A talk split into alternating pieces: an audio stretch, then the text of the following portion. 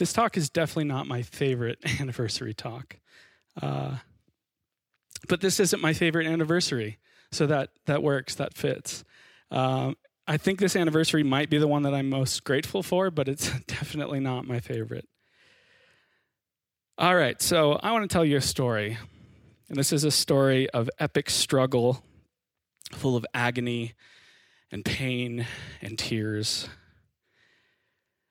I needed to re- replace the brakes and rotors on the rear of my car, and I didn't want to pay someone to do it.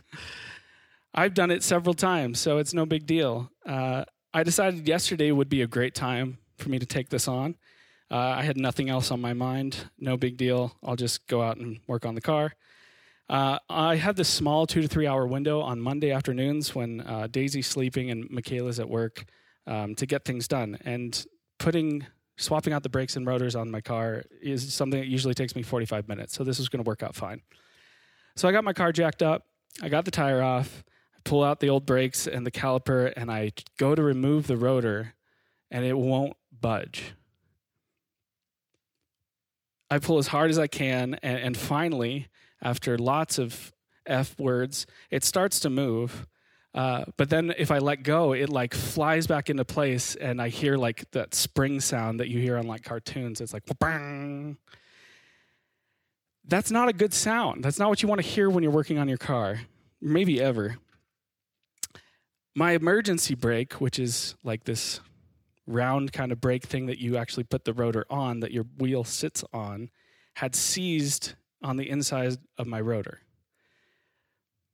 That might mean absolutely nothing to you, but it's bad. And the only way to do anything about it is to like spray some stuff in there and hit it really hard with the hammer, which is great because you're usually really frustrated at that point. Uh, and to just try pulling it apart over and over and over. Uh, eventually, I got the rotor off. Um, but as soon as I pulled it out, a couple of springs and these little metal discs just fell out onto the ground. Another great, great thing to have happen. Uh, and I freaked out. I thought I just ruined this car. Side note: This car a week ago was in a shop with someone working on it, and they said, "Hey, your rear your rear brakes need done. Also, we can add that on." And I said, "No, I'll do it myself. I'll save the money." And in that moment, I thought, why did I not just pay that guy to do it now? And then he could have all these springs all over the place and he would know what to do with them. Luckily, they're just these terrible little things that uh, hold your emergency brake components in place. But they're so delicate and they have to be placed exactly perfectly in this little tiny slot where my fingers are too big to fit.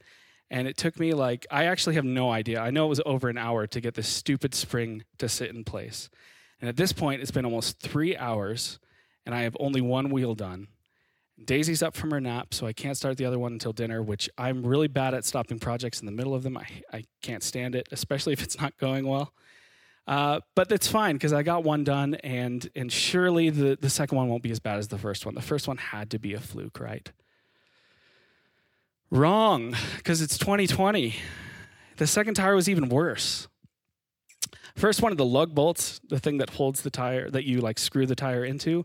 As soon as I went to unscrew it, it sheared right off, which is awesome and doesn't make just tons of more work for me.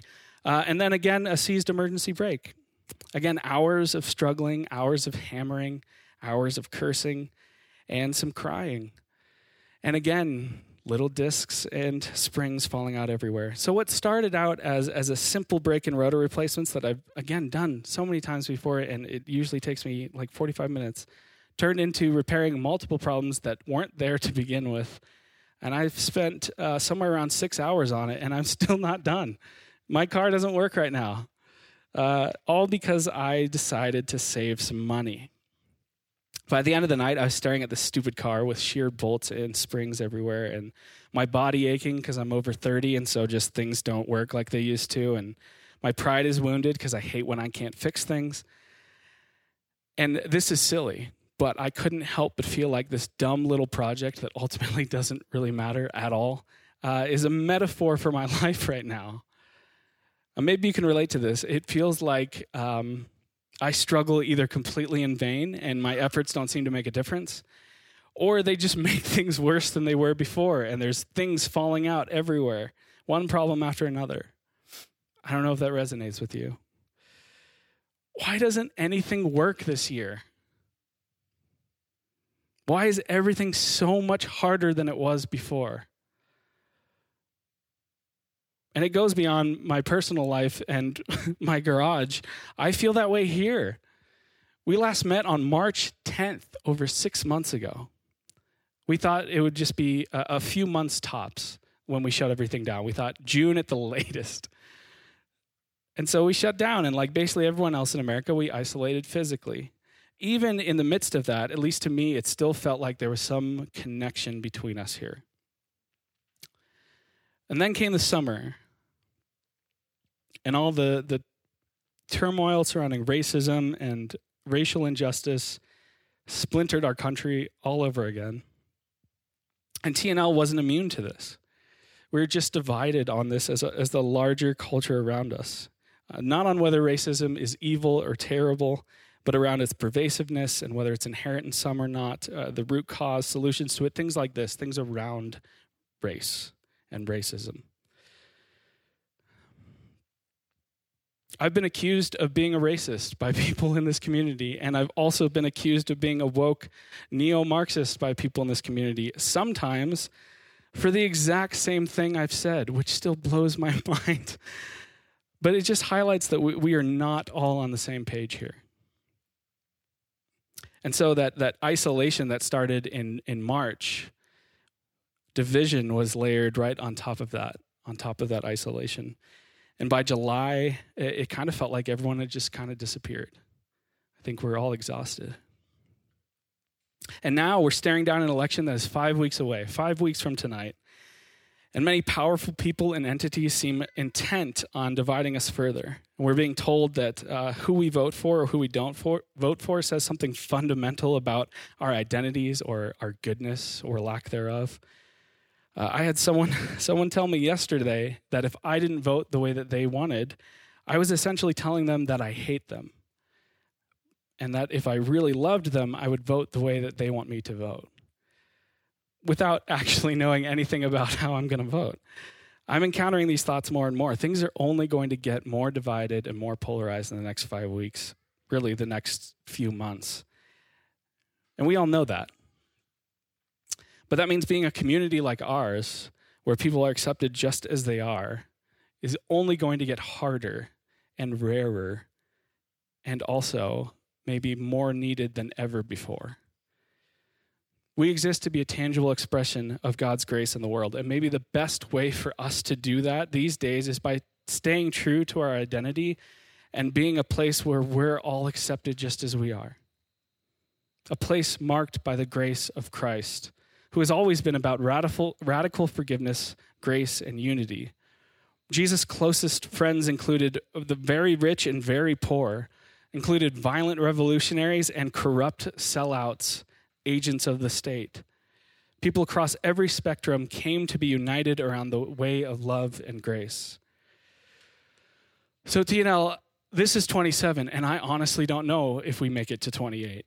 Um, financially, things have held steady through 2020, which is amazing and a huge blessing. Um, but they're starting to shake a bit. We've lost some big donors in the past few weeks, which makes sense. Times are tough, people are spread thin, resources are spread thin our our existence doesn't hang in the balance right now, but I, I, can live with us not making 28 because of finances. Good churches fold all the time. What I can't live with is us collapsing because we compromise our DNA and become a house divided and a place where we aren't accepted just as we are. Because we've re- uh, replaced our allegiance to the way of Jesus with other loyalties, be they political or philosophical or ideological. Nate, you can go ahead and throw this verse up. In Ephesians 4, Paul writes this I urge you to live a life worthy of the calling you have received. Be completely humble and gentle. Be patient, bearing with one another in love. Make every effort to keep the unity of the Spirit through the bond of peace. There is one body and one Spirit, just as you were called to one hope when you were called one Lord, one faith, one baptism one God and Father of all, who is over all, through all, and in all. It is up to you and I, it is up to us to stay true to our calling. It's up to all of us to be a place where everyone is accepted just as they are, which again is more antithetical than ever before in the larger culture around us. So, here are a few ways that we can resist the division that is being propagated in larger culture and foster our environment of radical acceptance, radical love, and radical grace. And I am talking to me just as much as anyone else in the things that follow. First, refuse to see disagreement as hate. We can all disagree on things and we can still love each other. Disagreement is not the same as rejection or hate. Number two, resist re- reducing people down to their beliefs and positions. This is really hard for me. I jump to doing this. Um, we're all complicated and complex human beings, uh, created in the likeness and image of God, and all of us are worthy of dignity and love and respect. Number three, try to understand people that disagree with you. Be curious rather than defensive between now and the election, have a conversation with someone who doesn't see things the way that you see them. Um, rather than arguing or trying to change their mind, try to just be curious. Find out why they believe what they believe.